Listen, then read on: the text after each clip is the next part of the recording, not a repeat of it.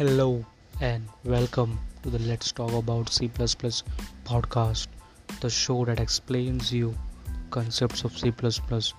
I am your host DDSRY and today we are going to understand about void in C++.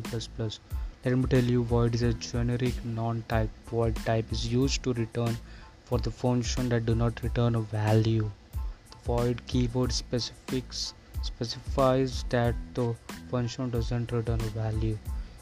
When used for a function's parameter list and specific that function takes no parameter.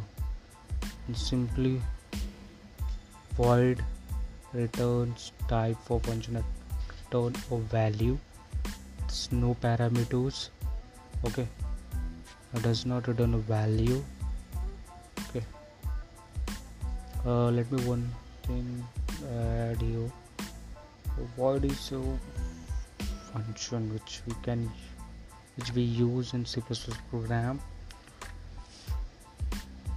Uh, I hope you have understood. Thank you for listening. Have a good day. Bye bye